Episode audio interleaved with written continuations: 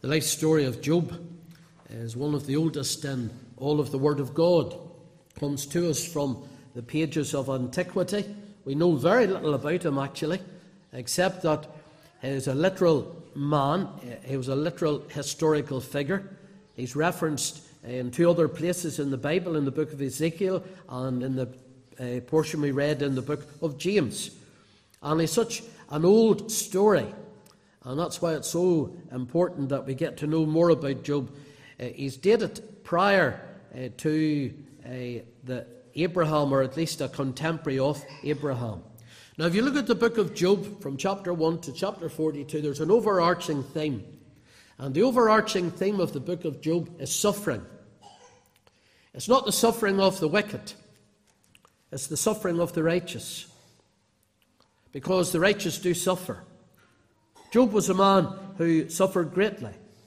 And I like his earthy human response to suffering as I read through this book. We read about him that physically and mentally and emotionally and spiritually and materially he suffered greatly, and all those sufferings brought him to nearly his end and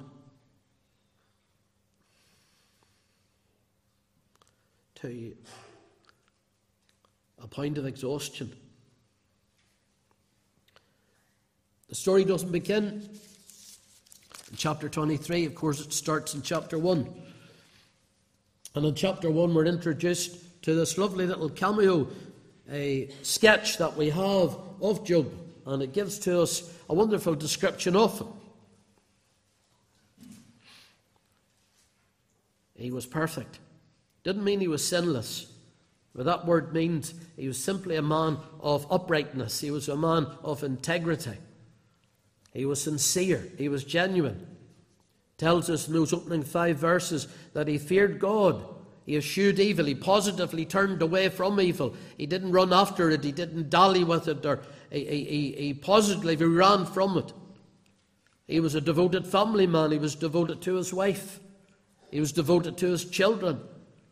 And we read also that he was a man of great substance and great prominence. If you'd looked at Job in uh, his own setting here in chapter 1, verse 1 to 5, you would say Job was a man who had everything. He lacked nothing. He was a man who was blessed beyond measure.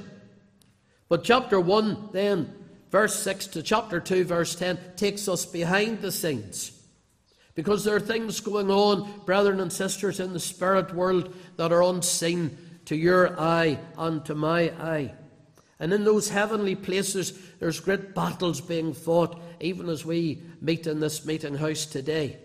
Verse 8 to 10 of chapter 1, we see that God challenges Satan. That's interesting. God challenges Satan. And he lifts up Job. Have you considered my servant Job? And thereafter we see Job under the assault of Satan, right to the end of chapter 2. And just in that little short span of time, we read that he lost his flocks, all his substance, all his possessions. He lost his servants. He lost his children and their family, all in the space of the remainder of that little portion of God's Word. Chapter 2, as we come into chapter 2, we read about Job that he lost that which was most precious to him. He lost his health. He lost even his standing in society. Men who he thought were his friends and men who he thought would support him and uphold him were actually the men, some of the men who came and derided him. And uh, they tried to make out that Job wasn't the man that he really was or, or that he portrayed himself to be. He was a broken man, he was bowed right down to the ground. There's nothing to suggest in this book, and chapter 23 is approximately halfway through the book. There's nothing to suggest here that Job knew what was going on in the background. He didn't know that secret battle that was being played out in the heavenly places or nor did any of his comforters, else they might have framed their words in a more fitting manner. Indeed, their explanations of his sufferings only added to his sorrows. It's an awful thing when people come to actually comfort you, they, they add to your discomfort. Don't be like that. They tried to show Job that it was because of his own personal sin that he had been brought into such circumstances. The book of Job doesn't give us any simplistic answers to the great, the great mystery of why do Christians suffer?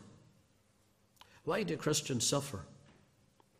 But it does show to us that as we go through testing times, we are to trust in God. That's the lesson. Job seems to have got that halfway through the book. He articulates this text, Job 23 and 10, it articulates in a wonderful way his trust of God in, in testing, trying times. Now his faith, his, his faith wavered. The tide was out, the tide was in, but his faith was always there. And I think it's the key to understanding his perseverance. I have asked myself the question as I've read through this book again how did he keep going? His own wife urged him to curse God and die. But he kept pressing on, he kept holding on. And the only explanation is because he kept trusting God in the testing times. He didn't understand.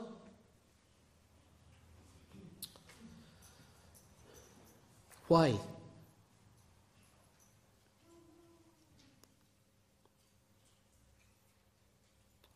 but he trusted.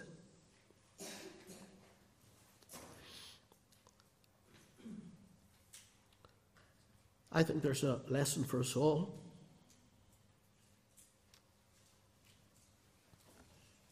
There's a lot of things going on in our lives, and we can't see the cause of them, and we don't have an explanation for them, but we're called to exercise faith in them. We sometimes sing faith in the night as well as the day. But sometimes we demand the day, even in the middle of the night. I, I want to stop with you. This text has been a great challenge to my own soul. Job 23 and verse 10 over the last few months. What is it to trust God in trying, testing times? If you haven't arrived at that place yet, let me tell you, it's up ahead. You'll come to it. And if you're there today, let's look at Job again and take encouragement from the faith that he displayed in troubled times. Firstly, let's look at the cry of the trusting heart. The cry of the trusting heart. Job 23 records really uh, his reply to his friend Eliphaz in chapter 22, you can take time, because the two chapters go together, to read some of the unjust accusations which were made concerning Job. And Eliphaz seemingly just made up a list of seemingly sins that he felt Job must be guilty of because he was so downtrodden. He charged him with wickedness. He charged him with iniquity, which was infinite. And he gave some examples of withholding clothing uh, from the naked, of not giving water to the thirsty, nor bread to the hungry, but it was all lies. It was all just a misrepresentation of the man Job. There's not one iota of truth to it. But he just assumed, well, he must be doing this because he's in such poor circumstances. And sometimes as Christians, we, we fall into that trap. What have I done wrong that I'm facing such circumstances? But notwithstanding the unjust charges, Eliphaz at least did give some good advice. And in chapter 22, 21, we read that great text Acquaint now thyself with him and be at peace. And Job's reply at the start of chapter 23 is his answer to Eliphaz in chapter 22. And Job desires to be acquainted with God. Verse 1 to 4, we read of his desire. He really did want to be acquainted with God. He said in verse 3, Oh, that I knew where I might find him, that I might come even to his seat. It wasn't that Job didn't want to be acquainted with God, it was the very cry of his heart I want to be with him. He wanted, as we sang Newton's lovely hymn, to come before the mercy seat And there he would order his cause, and there he would fill his mouth with arguments. These words in, in Job, Job 23 and 4, they're, they're pretty bold. They're even pretty brash. But I believe they were the cry of a believing heart. Job believed if he could just speak with God, the tide would turn in his life. And he was right. Because when eventually Job was before the Lord in the latter chapters of this book, you can read there in chapter 42, verse 1 to 6, all his arguments left him. He was silenced. He didn't interrogate the Almighty and ask him, why, why, why. He was just silenced. He had nothing further to say other than to confess his sin and to submit his life to the sovereign will of God. But at that moment of which we speak in chapter 23, he felt isolated. He felt deserted. There's no wonder. His family had been taken from him. Everything that he'd known in the world he had lost. His friend's advice was sound. Acquaint yourself with him and be at peace. And Job cried out, If only I could find him, I would. And that tells me that his way was dark. He couldn't see God in his circumstances, and he couldn't see why God had led him into such circumstances. Our forefathers spoke of such an experience and they likened it unto spiritual desertion. The feeling that God has left the believer, that the child of God no longer enjoys that conscious, experiential presence of the Lord in their lives. And that's a spiritual experience which only the true child of God can ever know. Only the child of God can ever know truly the presence of God with them in their lives. I know what a loss that is when it's no longer there. God sometimes in his sovereign purposes withdraws his conscious presence from the child of God. And how profound is that loss? Psalm 88, verse 14, because some Christians would dispute this very truth. Psalm 88, verse 14, the psalmist said, Lord, why castest thou off my soul? Why hidest thou thy face from me? there are times in our lives when God seems far away. Look at Job, verse 8. He said, I go forward, but he's not there.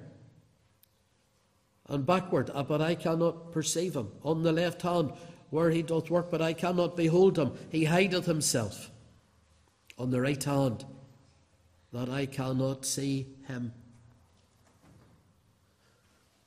It seemed as if no matter what direction Job was looking, God was hiding. But the cry of his heart was still to meet with God. And can I encourage you today, no matter where you are in, the, in your experience, and maybe you're just where Job found himself. You take encouragement from the psalm that we sang. And we love that metrical version of it. Lord, from the depths to thee I cry.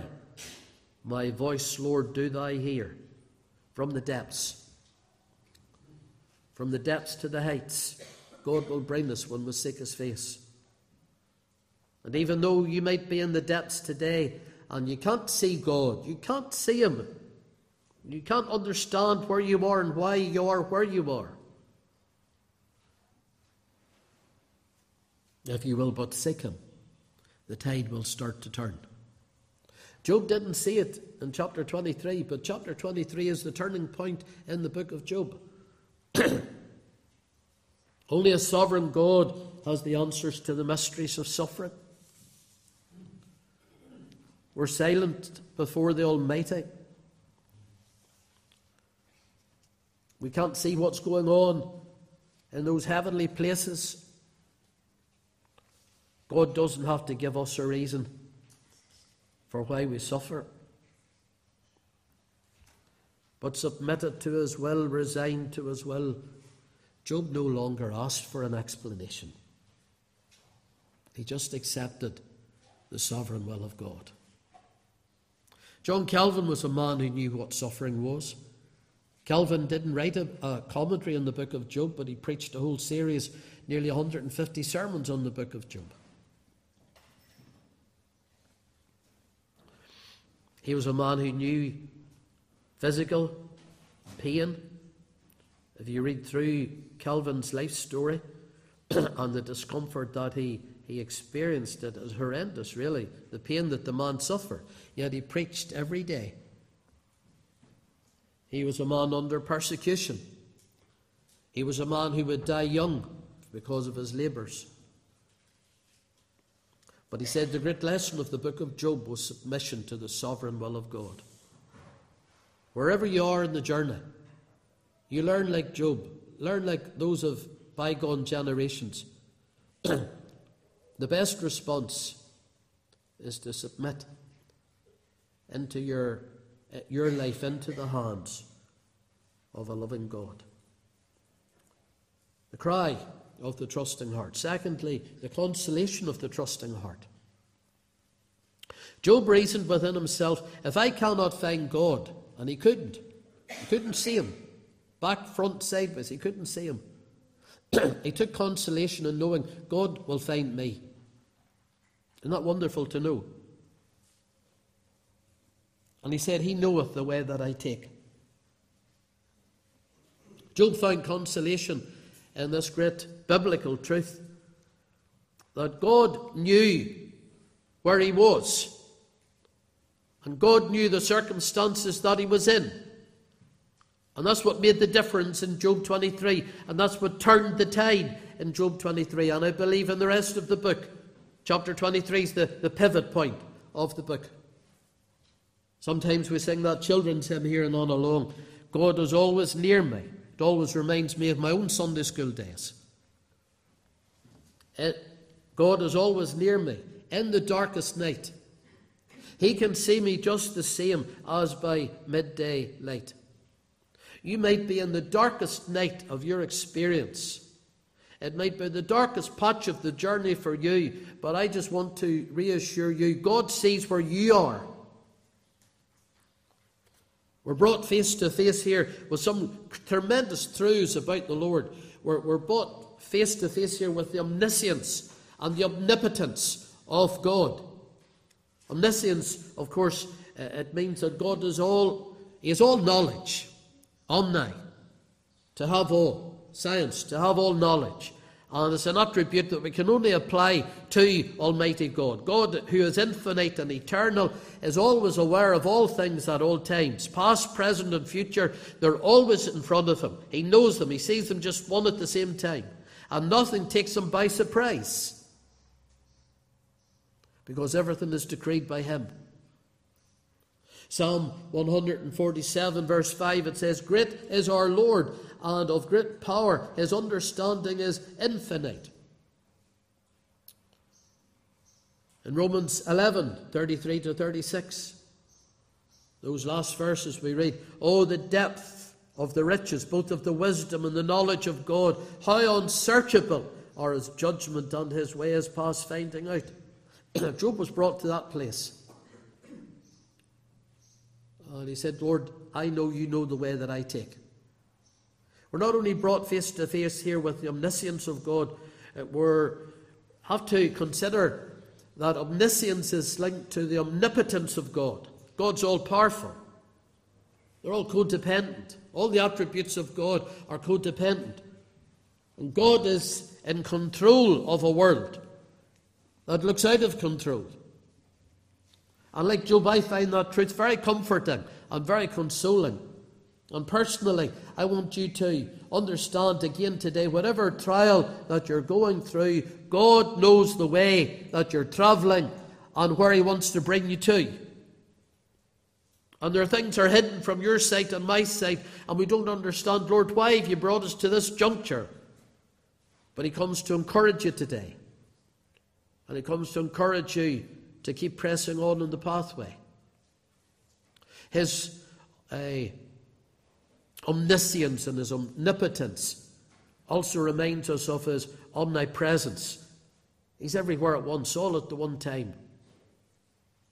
As the eternal Spirit, his great immensity fills all time and all space. God's not only present in all places, but God is fully present in every place.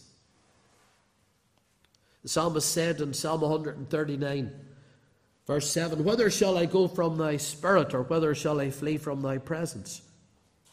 If I ascend up into heaven, thou art there. If I make my bed in hell, behold, thou art there. If I take the wings of the morning and dwell in the uttermost parts of the sea, even there shall thy hand lead me, and thy right hand shall hold me. It doesn't matter where you go, it doesn't matter where you are. The right hand of God's going to hold you. God knows your position, and He knows your need in your position. He knew where Job was. And even though Job confessed to not being able to see him, Job knew he was in control because he knoweth the way that I take. Whilst that's consolation to the Christian, should it not be disconcerting to those that are in the meeting still unconverted? God's knowledge of you is of the most intimate and personal level. And your rejection of His Son and of His mercy is ever before the face of God. And he looks into this little meeting today here and on along, and he sees the Lord's people struggling, battling, but pressing on. But he also sees those that are still outside of Christ without a Saviour and still rejecting Him. Well, he says, Is it not time today that you realized I know where you are and your heartbeat is in my control, even as you sit in the seat. We search for answers. Many have come to the book of Job thinking they're going to get answers to all the, the trying circumstances that they've gone through in the journey of life. But here's the only answer I can see and we can rest assured on it. God knows where I am, and God knows where He's bringing me to, because God's in control of it all. He knoweth the way. I love the Heidelberg Catechism. I would commend it to you, just even just to read through it devotionally. Question 27 it asks, What do you understand by the providence of God? And it gives this beautiful answer the almighty and ever present power of God, by which God upholds as with his hand heaven and earth and all creatures, and so rules them, that that leaf and blade, rain and drought, fruitful and lean years, food and drink, health and sickness, prosperity and poverty, all things, in fact, come to us not by chance, but by his fatherly hand. Job was brought to that place. Lord, I can't find you, but I know you know where I am because you brought me here. Someone said God is too wise to err, and he's too good to cause his child a needless tear. Wherever you are today on the journey, he knoweth the way that you take. But finally, consider with me the confidence then of a trusting heart. Job believed that God had a special plan and a pathway designed for him. It's amazing to think that Almighty, omnipotent God, He has a personal plan for you and me. And he could face the trial because he believed God was doing the trying. His pathway was dark, but it was God who was testing him. And I, I, think it's wonderful here that Job did not ask to be removed from his trying circumstances. He didn't say, Lord, bring back all my, my, my flocks and, and, and, and servants and family. And he didn't pray anything like that. But he realized that God had a limit on this period that he was going through. God tests his elect. God tests you and me. Will you get to heaven without being tested? No. Psalm 66 and 10, the psalmist said, But thou, O God, hast proved us, thou hast tried us as silver is tried. We read of Abraham in Hebrews 11:17, By faith, Abraham, when he was tried, offered up his son Isaac.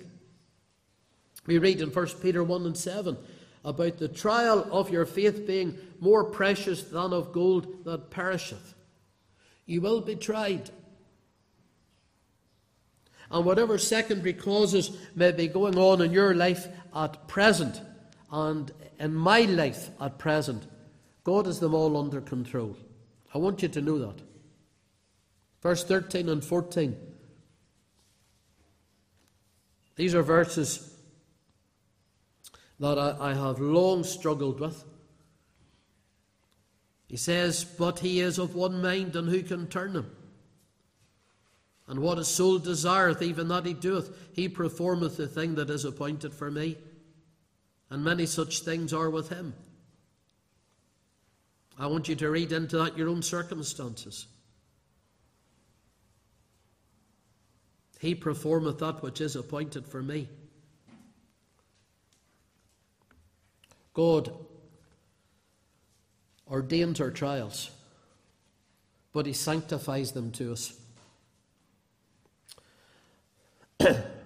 You'll know I'm not a great fan of modern hymn writers. But there's one American, and, and I do like his singing, Ron Hamilton. He lost eye to cancer.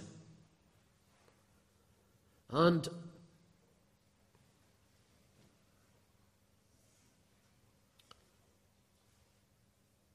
he wrote a very well known piece.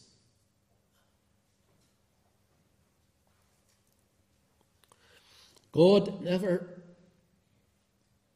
moves without purpose.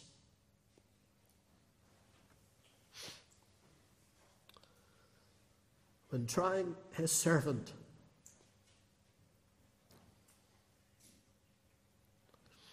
and moulding a man.